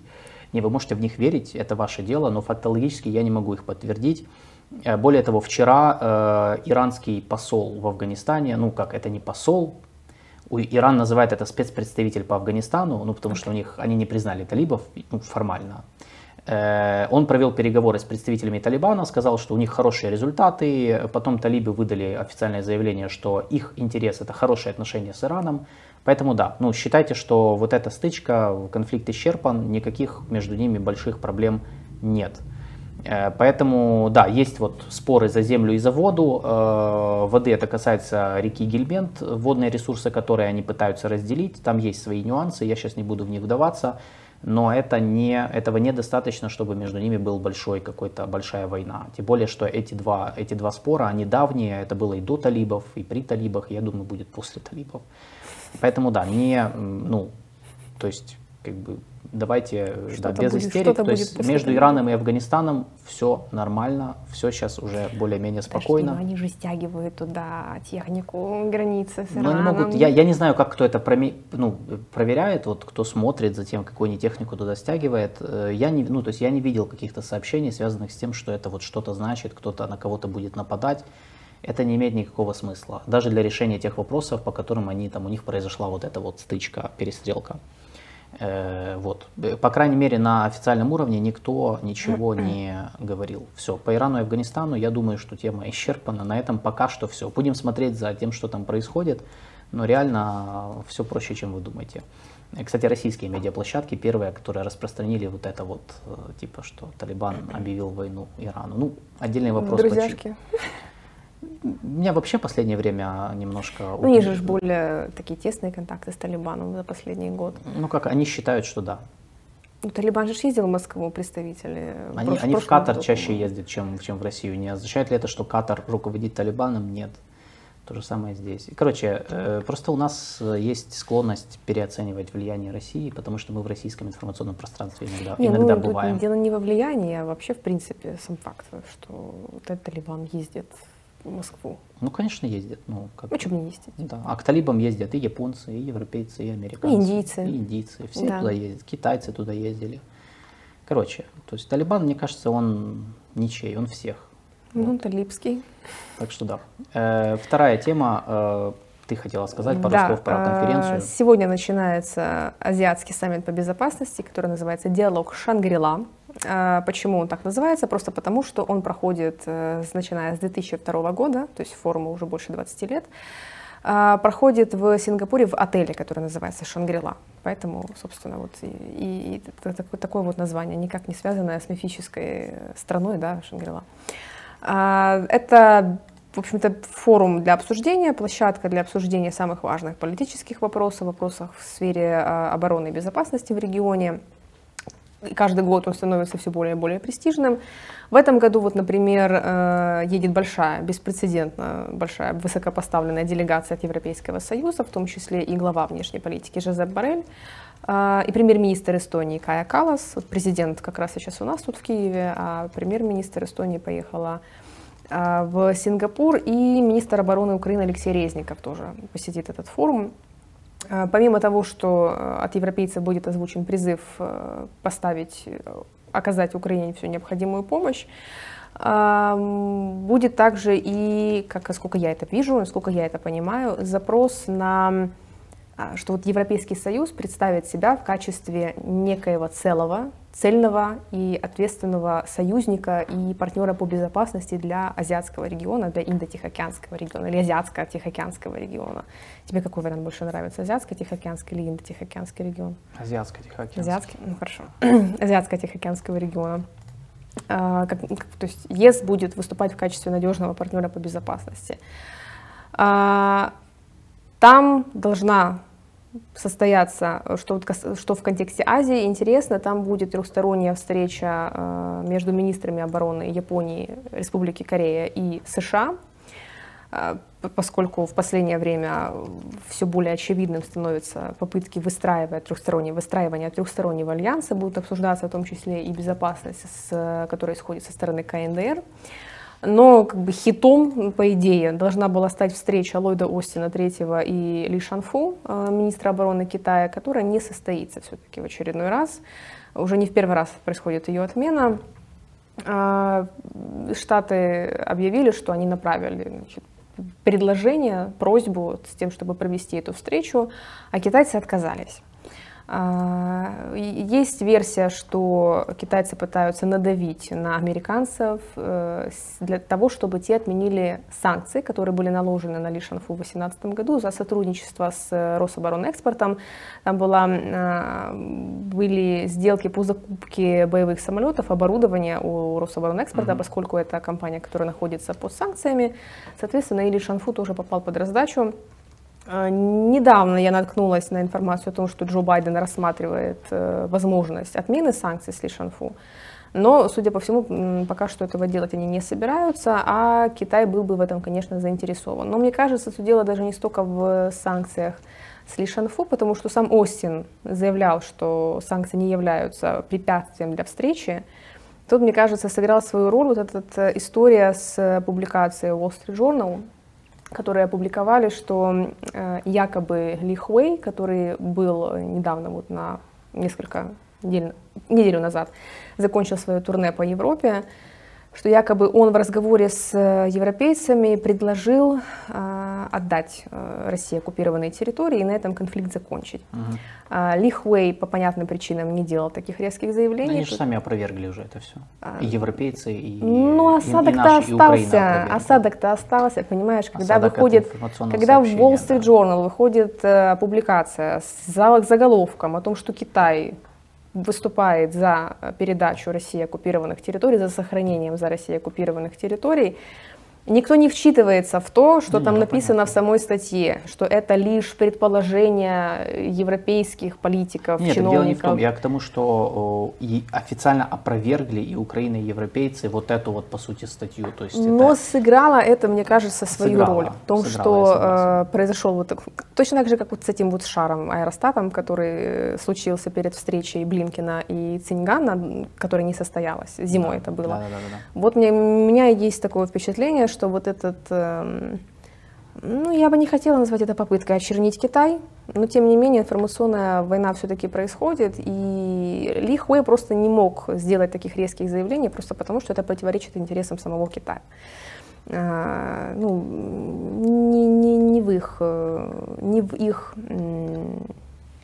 не пристало, скажем так, китайцам делать настолько откровенные заявления. Они могут об этом подумать, но открыто предложить, заявить что-то они не могут. Тем более, что они огласили довольно четко, что цель и задача турне Ли Хуэя — это обмен мнениями, сбор информации, скажем так, сбор мнений европейских коллег по российско-украинской войне. То есть Китай не поехал продвигать каких-то инициатив. Китай сам не знает, что ему делать с этим. Для этого Ли Хуэй и поехал в Европу, потому что они пытаются для самих себя стратегию продумать, что им делать. Какой-то рецепт все-таки попытаться найти для политического урегулирования этого конфликта. Вот. Но учитывая, что вышла такая статья, которая вызвала большой резонанс, и у нас в том числе, я думаю, что это сыграло все-таки свою роль, что вот китайцы решили показать свое фе, что вот вы тут про нас вот такие вещи рассказываете, пытаетесь нас, нашу репутацию испортить, поэтому не о чем нам с вами разговаривать. Но все-таки вопрос о санкциях, которые наложены на Ли Шанфу, вероятно, вот... являются, ну, основным таким вот вопросом, почему Ли Шанфу отказывается встречаться, не пытаются надавить на Штаты с тем, чтобы те сняли санкции.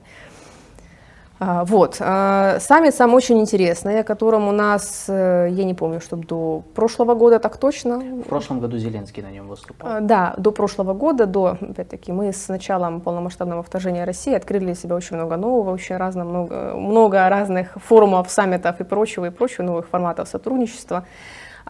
Шангри-Ла очень интересный, престижный форум, не такой, как Россия Дайлог, о котором мы говорили вот весной, насколько я помню. Поэтому за ним стоит следить, тем более, что туда поехал Алексей Резников, министр обороны Украины. Он будет на этих выходных, как раз вот эти вот 2 дня, сегодня он только начался. Со 2 по 4 июня. Да, поэтому никаких новостей на сегодняшний день пока что нет, никакого апдейта предоставить пока нельзя, но вот, если вам будет интересно, то на выходных можно внимательно последить за тем, что будет обсуждаться на этом саммите. Тем более темы там интересные, то есть диалоги Шангри-Ла — это такой, я бы сказал, ну, многосторонняя конференция, то есть там очень, ну, там темы не только связанные с Азией, как у нас многие могут подумать.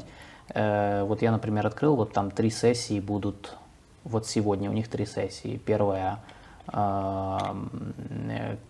кибербезопасность и технологическая конкуренция, вторая — вызовы в азиатско-тихоокеанском регионе и развитие в военной сфере, и третья тема — ядерное измерение региональной безопасности. Ну, то есть это вещи, которые связаны с вопросами региональной, глобальной безопасности. Война, да, это все темы. Да, да, но это то, что нас тоже касается, как участника международного сообщества. То есть это не что-то такое местечковое, которое там можно не обращать внимания.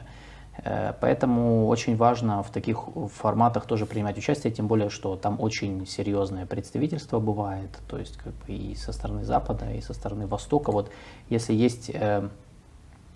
есть желание продвигать нашу повестку и интересы и включаться в чужой контекст, как инструмент, собственно, включения Украины, да, в международную повестку, вот это вот один из вариантов.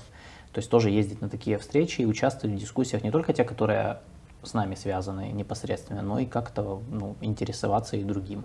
Потому что если вы не интересуетесь тем, чем живут другие регионы, ну, как бы другие регионы не будут интересоваться вами, да, и, соответственно, у нас будет ситуация, которую мы вот уже наблюдаем год, когда там меня спрашивают, почему мы не можем там заставить Латинскую Америку сделать все, что мы хотим. Ну, наверное, потому что многие вещи для них непонятны про нас, и наоборот, то же самое. Так, и последнее, да? Значит, Генри Киссинджеру стукнуло 100 лет. Мы в связи с этим решили просто... сделать трибьют небольшой. Трибьют, да, небольшой. Генри Киссинджер, бывший госсекретарь США и бывший советник президента США по нацбезопасности в годы Ричарда Никсона. Человек, который открыл Китай. Человек, который открыл Китай, то есть он архитектор сближения США с Китаем, когда в 1971 году Китай был официально признан Китаем в ООН вместо Тайваня. И благодаря геостратегическому альянсу США и Китая против Советского Союза, это один из факторов, который помог США выиграть холодную войну. Тем не менее, Генри Киссинджер очень разная фигура, к нему можно очень по-разному относиться. Вот у нас с Алиной свое мнение по этому поводу. Он разный. Я бы сказал так, что я вижу два лагеря людей, которые к нему относятся по-разному. Но мне просто кажется, что они в разных измерениях на него смотрят. То есть один лагерь — это те люди, которые признают его достижения как государственного деятеля американского. Угу. И здесь, да, можно сказать, что он многое чего сделал для США и для интересов США. Было и успехи, и провалы на самом деле, то есть не надо его идеализировать в этом плане. Но и есть вторая группа людей, это те, которые, ну, через мораль на это все смотрят. То есть они смотрят на это сквозь призму морально-этическую, да, то есть что какой... И здесь, да, к Генри Киссинджеру есть вопросы, потому что, ну, если оценивать его там чисто ценностно-моральную сторону его деятельности, ну, у него с этим были свои нюансы, да, то есть он принимал многие решения, которые приводили к большим трагедиям, особенно в Азии, во время Вьетнамской войны, во время ковровых бомбардировок Лаоса, Камбоджи, в общем, да, было очень-очень много, в том числе неоправданных действий, ну, уже постфактум мы сейчас понимаем, мы же тогда никто не знал, вот, поэтому, ну, то есть, вот, и вот вечная дискуссия идет между вот этими двумя группами людей, то есть, одни говорят, он молодец, он для интересов США сделал кучу всего, он такой сильный международник, другие говорят, что он аморальный человек, он очень одиозный, он принес много горя, трагедии многим народам, и вообще его надо за это осудить. Я оставляю окончательное решение вам. Все, что я могу сказать по этому поводу, читайте больше про людей, прежде чем сформировать свое мнение, потому что очевидно, что люди, которые прочитали там книгу Киссинджера «Дипломатия», и все, и больше ничего о нем не знают. У них сложится мнение там про классного академика, такого вот международника. Вот. Но если вы, например, ничего не знаете о том, как он принимал решения, да, там, вы не читали его мемуаров других людей о Генри Киссинджере, там, как принимались решения, какие принимались решения. Если вы ничего не знаете о том, какие он принимал решения по Вьетнаму, например, или не принимал, то, конечно, вот, или не смотрели его интервью Ариане Фалачи, итальянской журналистке, где он очень так... он же сам говорил, что это худший момент в истории, в его жизни. Когда он дал это интервью, оно было абсолютно катастрофическим. И для президента Никсона, который с ним потом неделю после этого не разговаривал. Посмотрите это интервью, это было еще, в общем-то, в 70-х. Да, ну, поэтому... Международник, он действительно сильный, знаешь, когда, да, когда вот в КИМО спрашиваешь, там, дайте мне вот базу, что должен прочитать международник, обычно представляют такой джентльменский набор, это Фукуяма, Хантингтон, Бжезинский и Киссинджер. Да. То есть что угодно. Кстати, да, у Киссинджера есть неплохая книга, называется «Мировой порядок», она относительно новая. Относительно, потому что я сейчас осознала, что ей почти 10 лет, но она вышла, по-моему, в 2014 году, как раз после аннексии Крыма, называется «Мировой порядок», то есть если вы хотите познакомиться с азами международки, вот это вот прям топчик, с чего можно начать, там все очень подробненько, очень, с одной стороны, подробно, с другой стороны, сжато, в общем, то, как и Киссинджер, как академик, как историк, в принципе, должен был бы написать. Вот там по международке, по азам, Вестфальская система, да, открытие там арабского мира и прочее, это вот очень будет полезно. Да, мы советуем 3 книги, я их скинул в чат, то есть это «Мировой порядок», о котором сказала Алина, это «Дипломатия» 1994-го года книга, которая тоже во многом очень хорошо, я не считаю, что это уход в сильную глубину, но это хорошо структурированная книга по системам международных отношений, как они развивались. И 3-я книга о Китае 2011 года, где он очень хорошо, мне кажется, описал вот в общих чертах логику китайской политики внешней и логику внешней политики США да. относительно Китая в то время. Вот их мотивацию. Да, да, это вот как раз, отвечая вот на комментарий Елены, породил такого монстра, как Китай. Нет, они ничего не порождали. Вот почитайте его книгу о Китае, он там рассказывает, почему они сделали то, что сделали, и почему в этом была абсолютная логика. И как это все происходило в тайне от Советского Союза, коммуникация да. с Джоу Инлаем, панда-дипломатия и все такое прочее. У Киссинджера есть 2 тома мемуаров «Годы работы в Белом доме». Это такие 2 большие энциклопедии. Если вдруг кто-то рискнет, то это, я думаю, очень стоящая вещь. Действительно, почитать, как принимались решения, логика принятия решений и так далее. Как вообще работал Белый дом в 70-е годы в том числе. Да, поэтому ну, он действительно один из мастодонтов, я бы сказал, вот, международной политики и в прямом, и в академическом смысле, то есть практик, как так сказать. Ну, мы-то можем осуждать его да, за неправильно принятое решение, но с другой стороны возникает вопрос, кто как бы какое решение принял, находясь на месте Киссинджера. Да, да, в тех условиях, в том контексте. Не, мы, я же про это и говорю, что тут как бы нет смысла что-то ну, осуждение, ну, может, каждый имеет право. Он практик, да, это правда, то, что ты сказал, да, он то практик. Есть, у него, я же поэтому и говорю, что у него были и светлые моменты его карьеры, и не очень, и темные пятна в его карьере, и это как бы он сам признает, в общем-то. То есть это все, в принципе, это уже постфактум, вы можете, я же поэтому говорю, что мы вам можем только дать вот всю картинку, а вы, конечно, ну вот и, соответственно, литературу вот почитайте и сами примите решение, что вы как бы по этому поводу думаете. Потому что я заметил, вот, ну, к сожалению, ну, не хватает. Просто у нас очень часто делают выводы, не хватает знаний для того, чтобы... Это, знаешь, как это informed decision, да, то есть информированное решение надо принять. Когда вы можете принять решение, когда вы знаете все, ну, перед вами вся картинка. Если вы хотите действительно там вот понять и оценить фигуру Киссинджера в мировой политике, вот эти вот 3 плюс вот эта 4-я книга его мемуаров, если вот кто осилит, поздравляю, вы эксперт по Киссинджеру, и вы в полной мере понимаете вклад, позитивный, негативный вклад его в мировую историю и в мировую политику. Вот. И, кстати, я думаю, что вы во многом начнете понимать отношения Штатов с отдельными странами. С Китаем в том числе. С Китаем и со многими другими, потому что, например, эхо войны во Вьетнаме и того, что Штаты сделали в Лаосе и Камбодже, оно до сих пор влияет на сознание людей, на образ Штатов, на то, как люди относятся к Штатам. Возможно, вы поймете лучше, например, почему в отдельных странах присутствует антиамериканизм. До сих пор, хотя прошло очень много, много времени, да, много десятилетий с тех пор прошло. Поэтому, да, читайте и просвещайтесь, но Генри Киссинджер, конечно, в свои 100 лет он очень здраво мыслит и, как правильно говорит Андрей, думает, что говорит. Да, это правда, он реально, ну, это, конечно, очень-очень... интересно. Так что на этом будем, на вот такой вот позитивной, я думаю, ноте будем заканчивать, просвещенной такой ноте будем заканчивать. Всем спасибо, что вы были с нами. Не забывайте поддерживать наш канал, подписываться, оформлять спонсорство, рекомендовать его друзьям. Мы будем держать вас в курсе насчет следующих эфиров на следующей неделе. Опять же, следите за YouTube, я буду там постить информацию о наших следующих эфирах. В этот раз зашло нормально, я проверил. Все работает.